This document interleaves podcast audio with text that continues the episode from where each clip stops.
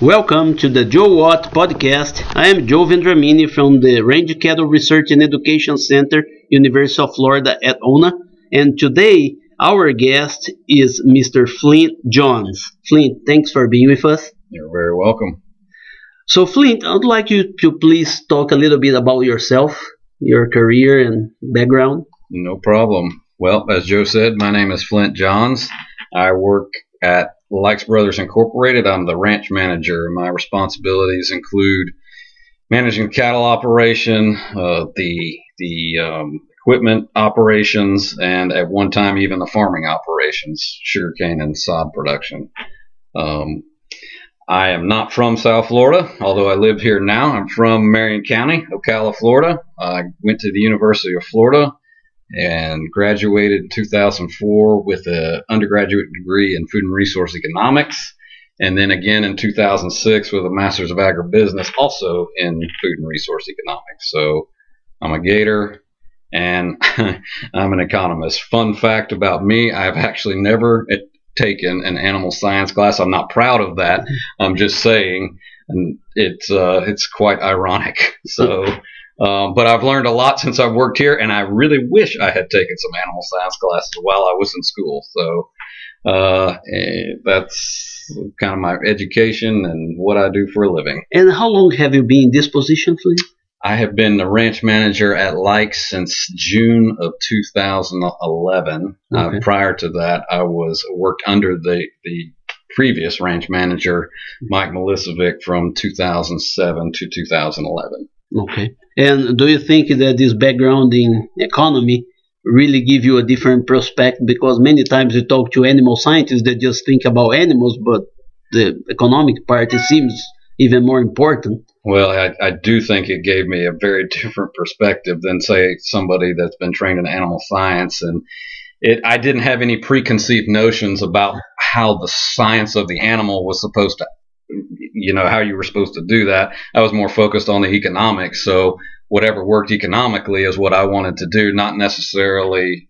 I was very open-minded about the science part of the animals, uh, not so open-minded about the economics of the operation. So, yes, I do think it probably gave me a lot different perspective than somebody that was trained in animal science. I'm not bashing animal science whatsoever. Right. That's right. Great. And There's, I've had to rely on lots of animal scientists to help me make the economics of this operation work. Mm-hmm. So, and and Flint, switching now, we are talking about the economics here. So, um, one of your major activities here in the cow, is cow-calf production, like many other uh, producers in Florida.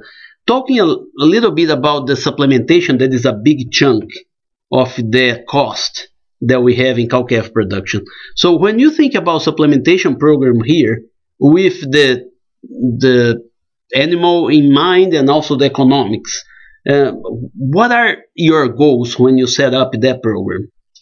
So a little bit about like the supplementation program. We do a little bit of everything. We and we feed a lot of different feedstuffs, and it's very much tailored to Um, whatever that specific group of animals is needing, whether they be mature cows, whether they be heifers, whether they be first calf females, second calf females.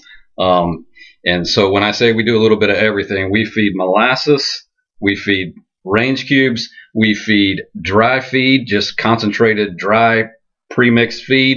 We feed concentrated feed along mixed with haylage. Um, so we do a little bit of everything. And in terms of cost, uh, it can be anywhere from as cheap as thirty-nine cents per head per day all the way up to a dollar or more uh, per head per day. You know, thirty-nine cents would probably be some kind of molasses program on a very, you know, six, seven, eight-year-old cow um, with a dollar a day or more being on uh, first calf heifer, probably a yearling heifer potentially, or even a second calf heifer. I'm saying second calf heifer. That's not technically correct, but I think everyone would know what I mean. First calf female, second calf female. Those first and second calf, and even sometimes the third calf, you really can spend a lot of money on them if you want them to reproduce. So um, in, in terms of, you know, total supplementation budget for uh, for the ranch, I would say, and this includes depreciation and everything, I would say somewhere between twenty-five and thirty percent of the total cattle budget, including depreciation, would would be strictly supplementation costs. That does not include um, fertilizer or any kind of pasture activity either. Yeah, that that would follow with my next question. So when you start your year, so your supplementation, pro- so do you, you have a fixed budget? Mm-hmm. And then you have the natural variations and challenges that we have through the year, such as weather or, you know, forage that you can match with that supplement. So h- how do you manage that? Well, I do a lot of praying and hope for a really good winter. Mm-hmm. That's one way of, of doing it. That may sound selfish, but, uh, you know, we it, it's it's very dynamic, as you've kind of alluded to, Joe. I mean, hopefully you have a good winter and you can kind of quit supplementing earlier than later. Um, you know, it, it really it's, it's hard. It's very difficult to manage. Uh, it, that's why I'm having such a hard time answering the question. Um Above all, you don't want your cows to get poor, uh, mm-hmm. you know, and there'll be some cows that are doing fine and are looking really good. And so I will back off of them.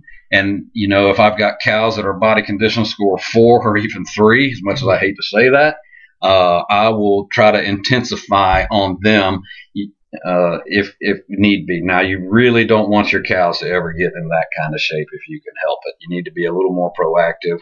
But I live in the real world, and as much as I hate to say it, we do have cows that get thin. So you really need to kind of try to ramp up on them and back off on others that are doing good. Um, you know, your pasture rotation comes into play here. The timing of your fertilization, you might fertilize sooner rather than later or vice versa, whatever whatever suits you. So you really it's a you really have to take a comprehensive look at the entire forage, you know, pasture program versus your supplementation, and you you need to make changes where you need to make changes. I, I I think that answers the question, maybe. And, and Flint, if you have a budget, let's say one hundred, just to have a reference, so when on average, in all those years that you have managed the operation, how much is the proportion that you varies through that budget and to reach your goals? Such as, is there like a twenty percent variation plus or minus, and you have the flexibility to do that adjustment? So the budget, the overall total dollars for a supplementation, it doesn't really vary that much for, for this operation. It's it's pretty hard line. What does vary wildly is what cattle get the money during any given year, as I've kind of alluded to earlier. I may shift resources from, you know, some cattle that are doing fine into some cattle that are that are not doing fine. And you have to understand, Lykes Brothers is a very big operation. There are very there's a lot of different type of land, or land types out here. So I might have a little more flexibility than a smaller operation to do some of these things that I'm talking about. Um, so it it can vary. I would say the maximum variation in total budget dollars spent would be ten to fifteen percent. Okay. Um, over. I mean, naturally, if you're under, no one ever complains about, you know, being under. It's when you are over that everyone starts wringing their hands and sweating. Mm-hmm. Um, but uh, it, I would say ten to fifteen percent. Um, I've done it enough now where we we generally kind of come in um, pretty much on budget in terms of supplementation. But that's because we, my guys and myself, we've gotten skilled at sort of diverting resources within the herd, I guess. And and Flint, uh, if you have to to give me just a approximate number, uh, out of that calf that leave the range, uh, what what do you think is the proportion of the cost that comes from supplementation? I would say anywhere from twenty-five to thirty percent of the total cost of the calf leaving the ranch is a function of supplementation. Again, not I'm not talking about pasture fertilization. I'm just talking about feed of various kinds, whether it be dry feed, whether it be stored haylage or silage, or or, or molasses even. So And, and Flint, I will switch gears here and go to another topic related also to economics. I will explore your knowledge in that area. And going about um, bull power and going out and buying bulls. And I think here, because the size of the herd, you need to do a lot of uh, purchasing on, on bulls. So h- how do you uh, gauge the price that you can pay for a bull? Well, the old adage, you know, you know, everybody kind of looks at how many steer calves it takes to pay, you know, for, they use steer calves or the value of a steer calf to judge, you know, how much they pay for a bull. And I've heard anywhere from four to seven. I think that sort of five, you know, mm-hmm. give or take a half or so is probably about where Lykes would be on bull power. Now, it will vary, you know, based on what kind of bulls you buy and where you buy them and what you're trying to do. That can vary wildly. But in a in a big South Florida operation, um, I would say somewhere Lykes generally averages somewhere between about five. You know, I mean, some years depending on bull markets and you know, in calf markets, uh, it it can vary, you know, some, but good average, I would say five. The value of five steer calves is generally what Lykes would pay for a bull. And now, it, it, be, between, you know, there are some bulls that will be seven or eight, and there will be some bulls that are, you know, three or four, you know, but on average, about five. Yeah, that w- that would lead me to my next question. So what would be the category? That what is the target that you want to reach when you have a bull that will be a little more expensive?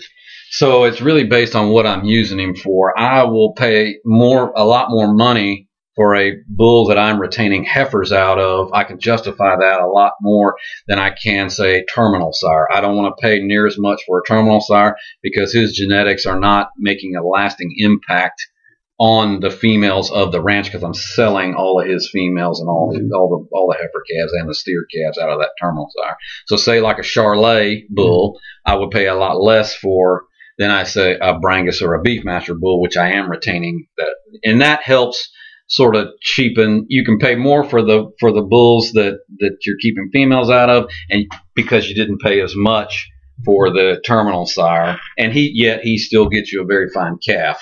Mm-hmm. Um, you don't have to buy the absolute best mm-hmm. Charolais bull out there to get a very nice calf because of the heterosis effect when you take that Charolais and you breed into a Brangus or a Brayford or a Beefmaster, whatever you have. Mm-hmm. So. Great.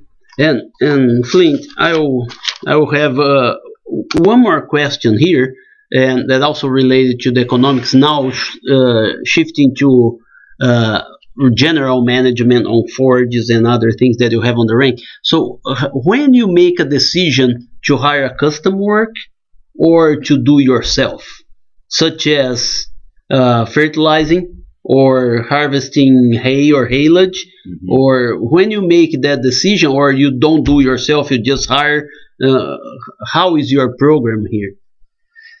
So we have, when I first came here, we did a lot of stuff in-house. Um, we have gotten away from that. Um, just, it's hard to be efficient at everything. I generally find that, you know, contract applicators are a lot more efficient. Say, let's take fertilizer spreading, for instance. I mean, they run those rigs every single day. They don't run them for two months out of the year. They run them every single day, and they're skilled at running them, and they know how they're calibrated. Um, you know, when we had a fertilizer rig, and we used to have one, you know, our guy, we had one guy that could run it, and it it, it sat for three, it sat for nine months basically.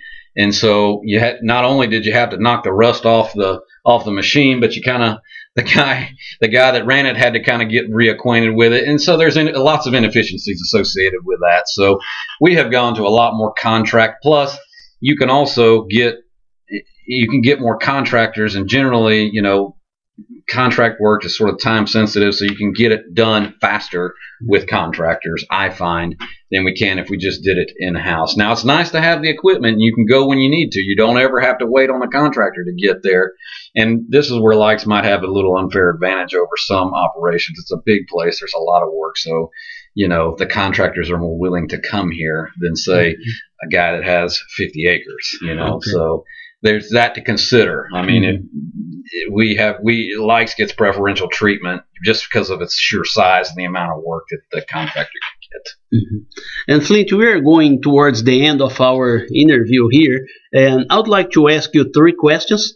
And the first one is, if you have to select the two forage species that you like, which one would be? It would depend on what kind of land, but the ones that work really good here, and this is by far my favorite, is Limpo grass Amathria. Uh, that that is by far my favorite. I guess if I had to choose a second one, it would be Bahia grass.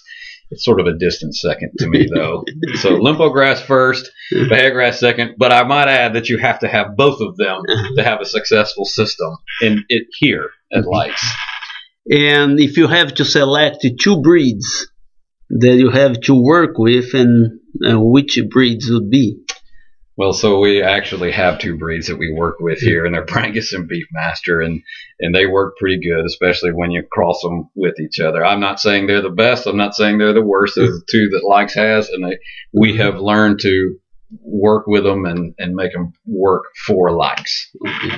And, and Flint, uh, when you are not working, so w- what would you like to do in your spare time, hobby? And so I have lots of hobbies and lots of things that I like to do. Unfortunately, I don't get to do much of them at all. Um, but I, I guess I would say I like to, I like to rope, I like to hunt, I like to fish, and I like to ski.